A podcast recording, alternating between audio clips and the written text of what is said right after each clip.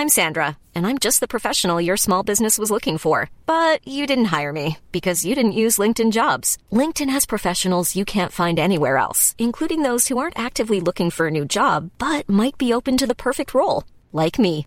In a given month, over 70% of LinkedIn users don't visit other leading job sites. So if you're not looking on LinkedIn, you'll miss out on great candidates like Sandra. Start hiring professionals like a professional. Post your free job on linkedin.com/people today.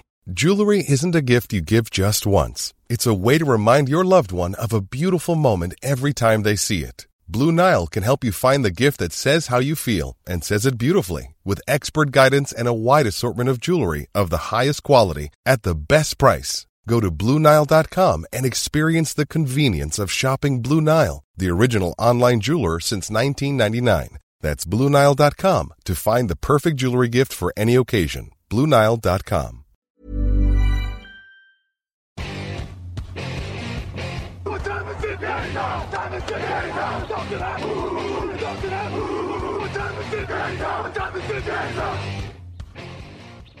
Hello, hello, bonjour et bienvenue à tous dans la suite de la preview de la saison NFL 2022 sur Touchdown Actu en podcast, à l'écrit évidemment aussi sur le site, mais aujourd'hui en podcast pour parler des Tennessee Titans. À mes côtés, Raphaël Masmejean, bonjour.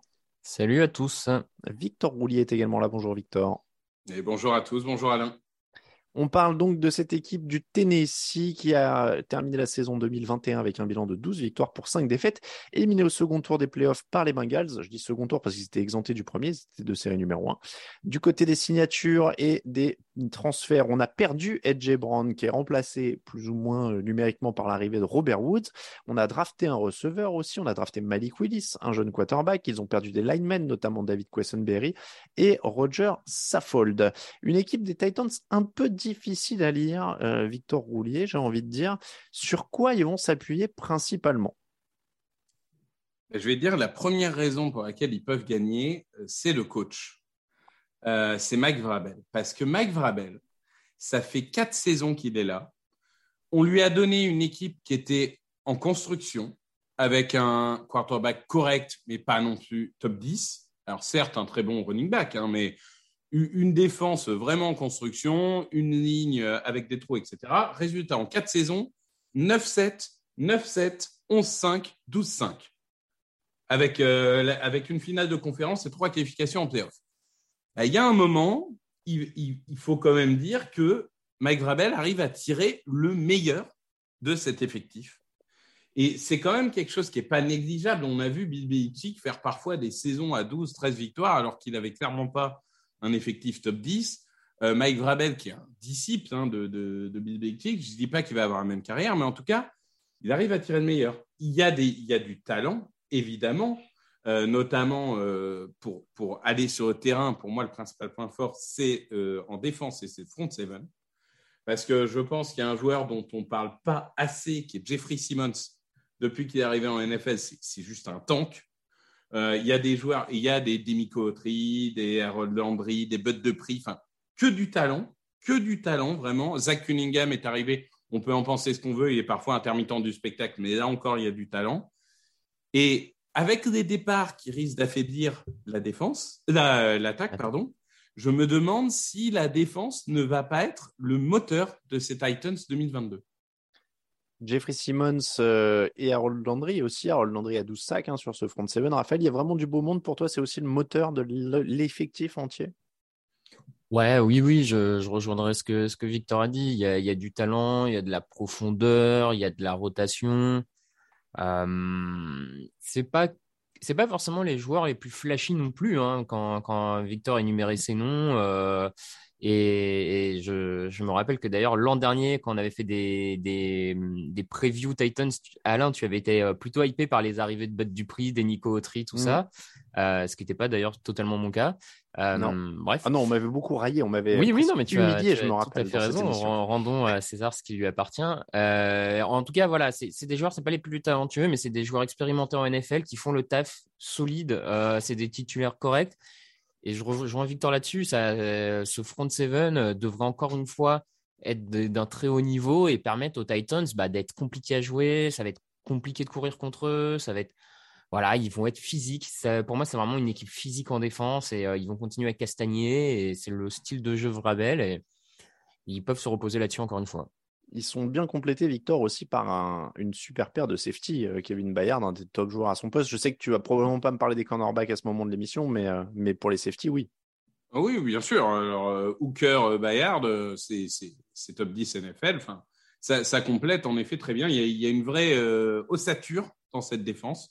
Alors oui, les cornerbacks seront plus tard dans l'émission, mais, euh, mais oui, il y, a, une ossature qui est très claire et moi je suis, assez, euh, on va dire, hypé par cette défense des Titans. On n'a pas encore parlé de l'attaque. Derrick Henry en 8 matchs l'an dernier était quand même à 937 yards avant de se blesser. Même Donta Foreman hein, d'ailleurs a fait des très gros matchs. Il y a eu des changements sur la ligne. Est-ce que c'est pour ça que tu m'as pas parlé du jeu au sol en premier, euh, Victor? Parce que c'était quand même leur identité. C'est leur identité et on ne peut pas nier que Derrick Henry est un joueur euh, dominant euh, comme personne. Enfin, avant sa blessure l'année dernière, il a 200 euh, yards d'avance sur les autres. Enfin, c'est absolument incroyable. Après, il y a quand même des questions. Il y, a, le poste de tackle droit où c'est Nicolas Petit-Frère, qui, est un joueur que moi, j'aime pas beaucoup. Donc, j'ai du mal à, me hyper. Levan, le, le, tackle gauche qui est là depuis longtemps pourtant, mais j'ai trouvé que l'année dernière, il avait vraiment régressé un point euh, assez inquiétant euh, au fil de la saison. Euh, et puis au niveau des, des, receveurs, on a, on a une perte de, comment dirais-je, on a une perte de potentiel en termes d'équipe aérienne, mais on a aussi des joueurs beaucoup moins physiques, donc des joueurs qui vont beaucoup moins bien bloquer. Donc, bien sûr, un Derrick Henry fera quand même des stats, mais je ne suis pas sûr que le jeu de course sera aussi dominant qu'il a pu l'être par le passé. Raphaël, est-ce que tu t'inquiètes aussi pour ce jeu au sol? Je ne sais pas si je dirais inquiet. effectivement, je le, vois peut-être moins impérial que, les différentes saisons. Euh, j'attends de voir aussi un peu comment Henry revient malgré toute sa blessure. Euh, ça peut laisser toujours un peu de traces, même si c'est un tank. Ouais, donc euh, non, je dirais pas inquiet. Je pense qu'ils vont continuer à gagner des, yards au sol, mais effectivement, cette faiblesse sur la ligne offensive que moi, je, qui ne me convainc pas du tout pour le coup, euh, fait dire que voilà, ça, ça, va être un peu moins performant au sol et que du coup, va falloir euh, compter peut-être un peu plus sur Ryan Tannehill et les airs que ce qu'ils ne l'ont fait jusque-là. Et là, c'est toute une autre partie de la, de la pastille et, de la preview. Donc, euh. Et là, le suspense monte. Les auditeurs se demandent Victor les a-t-il mis, en, mis Ryan Tannehill en point faible En Factor X? Qu'as-tu fait, Victor? Écoute, j'ai pas mis Ryan Tannehill en point faible, j'ai mis le jeu aérien en point faible. Euh, point faible alors Point faible. Euh, parce que euh, je pense qu'il tenait beaucoup sur Edgy Brown. Alors oui, ils ont drafté son clone, Traylon Burks à la draft, mais enfin, c'est pas parce que tu draftes le clone qu'il aura le même impact. Hein. Il va déjà falloir qu'il mette les pieds en NFL. Après, Robert Woods, ah, sur le papier, c'est un super receveur, mais alors physiquement, il en est où? Ça, c'est une vraie question, hein, euh, pour le coup.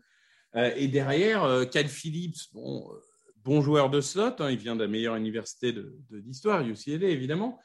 Mais euh, globalement, il n'y a rien quand même de flashy. Et là encore, la ligne qui a été construite plutôt pour le jeu de course me paraît pas avoir des certitudes pour le jeu de passe. Donc, enfin, on se souvient que Tyler Levan, je crois, c'est aux premières euh, semaines de l'année dernière, il se prend 5 sacs par Chandler Jones ou quelque chose comme ça. Enfin bon, il y a un moment, je ne suis pas rassuré. J'ai l'impression qu'on va devoir en effet compter beaucoup plus sur le jeu de passe que des années d'avant. Et je n'ai pas l'impression qu'il y ait toutes les armes pour réussir. C'est pas cata. Hein. On est dans des équipes. Là, on arrive à des moments de la draft où on ne parle pas d'équipes qui vont jouer euh, le top 5 de la draft. Hein. Euh, à, des, moments des, previews, à des moments des previews euh, qui vont pas jouer le top 5 de la draft. Mais bon, le jour où tu te retrouves en playoff et que c'est Robert Woods, Traylon Burks et Austin Hooper, bon, je ne hmm. pense pas que les mecs en face vont être euh, apeurés.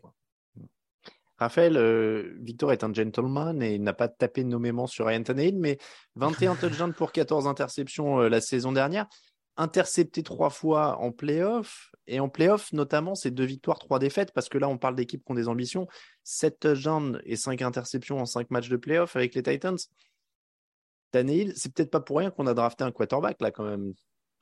Ouais, oui, oui, c'est sans doute pas pour rien. Euh, Tannehill réussissait beaucoup grâce au play action ces, dernières saisons. L'an dernier, ça a quand même bien moins fonctionné les play action et on a vu que c'était bah, du coup un peu plus compliqué quand fallait euh, partir sur les extérieurs, euh, tenter autre chose. Donc oui, euh, en plus, il n'a pas, de, il a pas une... Bon, je dirais pas que c'est un plot façon ancien quarterback, mais il n'a pas non plus une mobilité folle. Donc bon, je, je sais. Après, voilà, c'est moi, je le trouve pas faible, Tannehill. Euh, je n'irai pas jusqu'à le mettre en faiblesse, mais c'est, pour moi, on sait un peu ce qu'on a avec Ryan Tannehill maintenant. Et euh, est-ce qu'il peut porter euh, l'équipe totalement? Je ne pense pas. Maintenant, est-ce qu'il les fera perdre? Je sais pas. Je te trouve dur sur la mobilité de Tannehill quand même. C'est pas la marque oui, Jackson, mais. Oui, oui, oui. Je suis peut-être un peu dur. Je suis peut-être un peu dur. Après, honnêtement, il a été abandonné par Saline toute la saison. Je veux bien que. Là, j'étais en train de regarder en direct. Ils se prennent quand même euh, une pelletée de sac. Donc, on euh, n'est pas sûr que sa ligne revienne. C'est un peu ça aussi le mmh, problème. Hein. Pour le coup. Euh. C'est vrai. Quel est ton facteur X, Victor? Bah, Du coup, c'est les cornerbacks, puisque mmh. c'est ceux dont on n'a pas encore parlé. Donc, il y a de la jeunesse. Hein. Il y a Christian Fulton qui vient de la draft 2020, si je ne dis pas de bêtises. Il y a Roger McCreary qui vient d'être euh, pris, alors qu'il y a un joueur ultra talentueux, mais de par ses dimensions, se demander s'il jouerait à l'extérieur, s'il jouerait dans le slot, etc. Il y a pas mal de questions. Elijah Molden, pareil, joueur sous-dimensionné, euh, donc euh, plutôt destiné au slot, même si très talentueux. Alors du coup, quand je vois ce groupe, moi je me dis, il faut quand même en mettre deux à l'extérieur et j'ai peur qu'ils prennent le bouillon. Parce que manque d'expérience plus manque de physique. Bon, ils sont pas dans une division euh, redoutable, hein, donc euh, dans les matchs de division, ça va passer. Non, ça va, ils, euh, jouent les receveurs des Colts, donc ça va. Ils jouent les receveurs des Colts, donc, donc du coup, ils sont bons. Mm. mais, mais bon, ça, là encore, ça risque d'être quand même à un moment, quand, quand, tu vas avoir des gros receveurs en face de toi, ils risquent de, de faire assez facilement des 100, 120, 130 yards et ça peut être rédhibitoire. Raphaël Factor X, les cornerbacks, est-ce que ça te va? Ouais, ouais, ouais. Moi, j'avais le jeu aérien, mais presque dans sa globalité, que ce soit côté attaque ou mm. côté défense, qui, qui m'interrogeait. Bon, je vais pas répéter, hein, Victor l'a dit, sur les cornerbacks, c'est. Euh, a priori, vu où ont été draftés ces joueurs-là, c'est qu'il y a du talent détecté par, les, par le coaching staff et la franchise euh, chez eux. Donc, il y a un potentiel qui est, qui est hyper intéressant, mais pour le moment, c'est un potentiel qu'on ne connaît pas et qu'on n'a pas vu. Donc, euh, ça, peut tout changer parce que si c'est des cornerbacks qui arrivent à justifier cette saison leur euh, choix euh, premier, voire deuxième tour, sur le papier, ça devient par contre une défense assez effrayante avec ce front seven, plus des, cornerbacks très prometteurs. Donc là, une, telle défense potentiellement, ça va te chercher des matchs en NFL sans aucun problème. Hein. Ils étaient déjà sixième hein, sur les points encaissés l'an dernier. Donc clairement, moi je suis d'accord avec vous et exactement avec ce que, la formulation que tu avais, moi ce que j'avais dans mes notes, si les cornerbacks marchent, ça en fait une défense effrayante. Donc, ça, change toute la, prévision pour leur saison. Du côté du calendrier, ça commence avec les Giants. Ensuite, Bills, Raiders, Colts, Commanders, semaine. Colts, Texans, Chiefs, Broncos, Packers, Bengals, Eagles, Jaguars, Chargers, Texans, Cowboys et Jaguars. C'est pas le calendrier le plus difficile. Victor Non, non, clairement, j'étais en, pleine réflexion interne, mais c'est vrai que avec un autre calendrier, par exemple celui des, des Cardinals qu'on a dit euh, le, comment hier, j'aurais pu les mettre en négatif. Avec le calendrier qu'ils ont aujourd'hui, ah, j'ai mis entre 8 et 9, 8 et demi, 8 et demi. Voilà, une, une fiche. Euh, c'est nul hein, d'avoir enlevé les 8-8 quand même avec cette histoire de 17e Alors, match. 8, 8, victoires, 8 défaites et un match nul. ah, bien ça. C'est ça. Eh, voilà. C'est mon pronostic. Ouais. 8-9, ça me va aussi. Ouais, ouais, ouais. Je suis, je, je, je suis très embêté, moi, par cette équipe des Titans mm. parce que, comme vous, instinctivement, en voyant le calendrier, leurs forces, leurs faiblesses, je les mets à 8-9. Mm. Mais d'un autre côté, l'an dernier, sans qu'on s'y attende, ils sont quand même tête de série en AFC. Euh, Victor l'a dit, il y a victoire après victoire en plus chaque saison sous Vrabel. Hmm. Que, du coup, je me dis, enfin, je, je tombe pas des nues si on a l'air un peu bête à la fin de la saison et qu'ils sont à 11 victoires, tu vois. Je, je, je, je, tombe pas des nues. Euh, donc, je, vais, je les mets à 8-9 parce qu'instinctivement, je parle là-dessus. Mais, euh, Quand, quand, tu dis 8-9, c'est 8 victoires, 9 défaites ou 8-9 victoires 8-9 victoires, pardon. Oui, d'accord. Ok. 8-9 victoires, mais je ne serais pas étonné qu'ils nous donnent tort et qu'ils soient un peu plus. quoi. C'est tout à fait possible. Voilà pour la preview des Tennessee Titans. Vous retrouvez toutes les autres previews à l'écrit sur tdactu.com avec le point de vue d'un autre rédacteur. On vous remercie de nous suivre et n'hésitez pas à nous soutenir sur Tipeee ou à laisser des commentaires sur les applis de podcast. J'ai même pas regardé, il faudrait que je les. J'ai pas le réflexe d'aller voir les commentaires sur les applis podcast. Euh, mais n'hésitez pas à en laisser, ça nous aide à monter dans les classements. On se retrouve le 3 septembre en direct pour euh, en direct en public pardon euh, pour l'enregistrement de la 500e au Hard Café Paris et on espère que vous serez là. Euh, en tout cas, ce sera euh, très sympa. À partir de 16h, on se retrouve. 17h, les quiz avec des trucs à gagner. 18h, l'émission. Et à 20h, le dîner avec l'équipe du site. Merci beaucoup, Raphaël. Merci beaucoup, Victor. Merci. pour une nouvelle preview.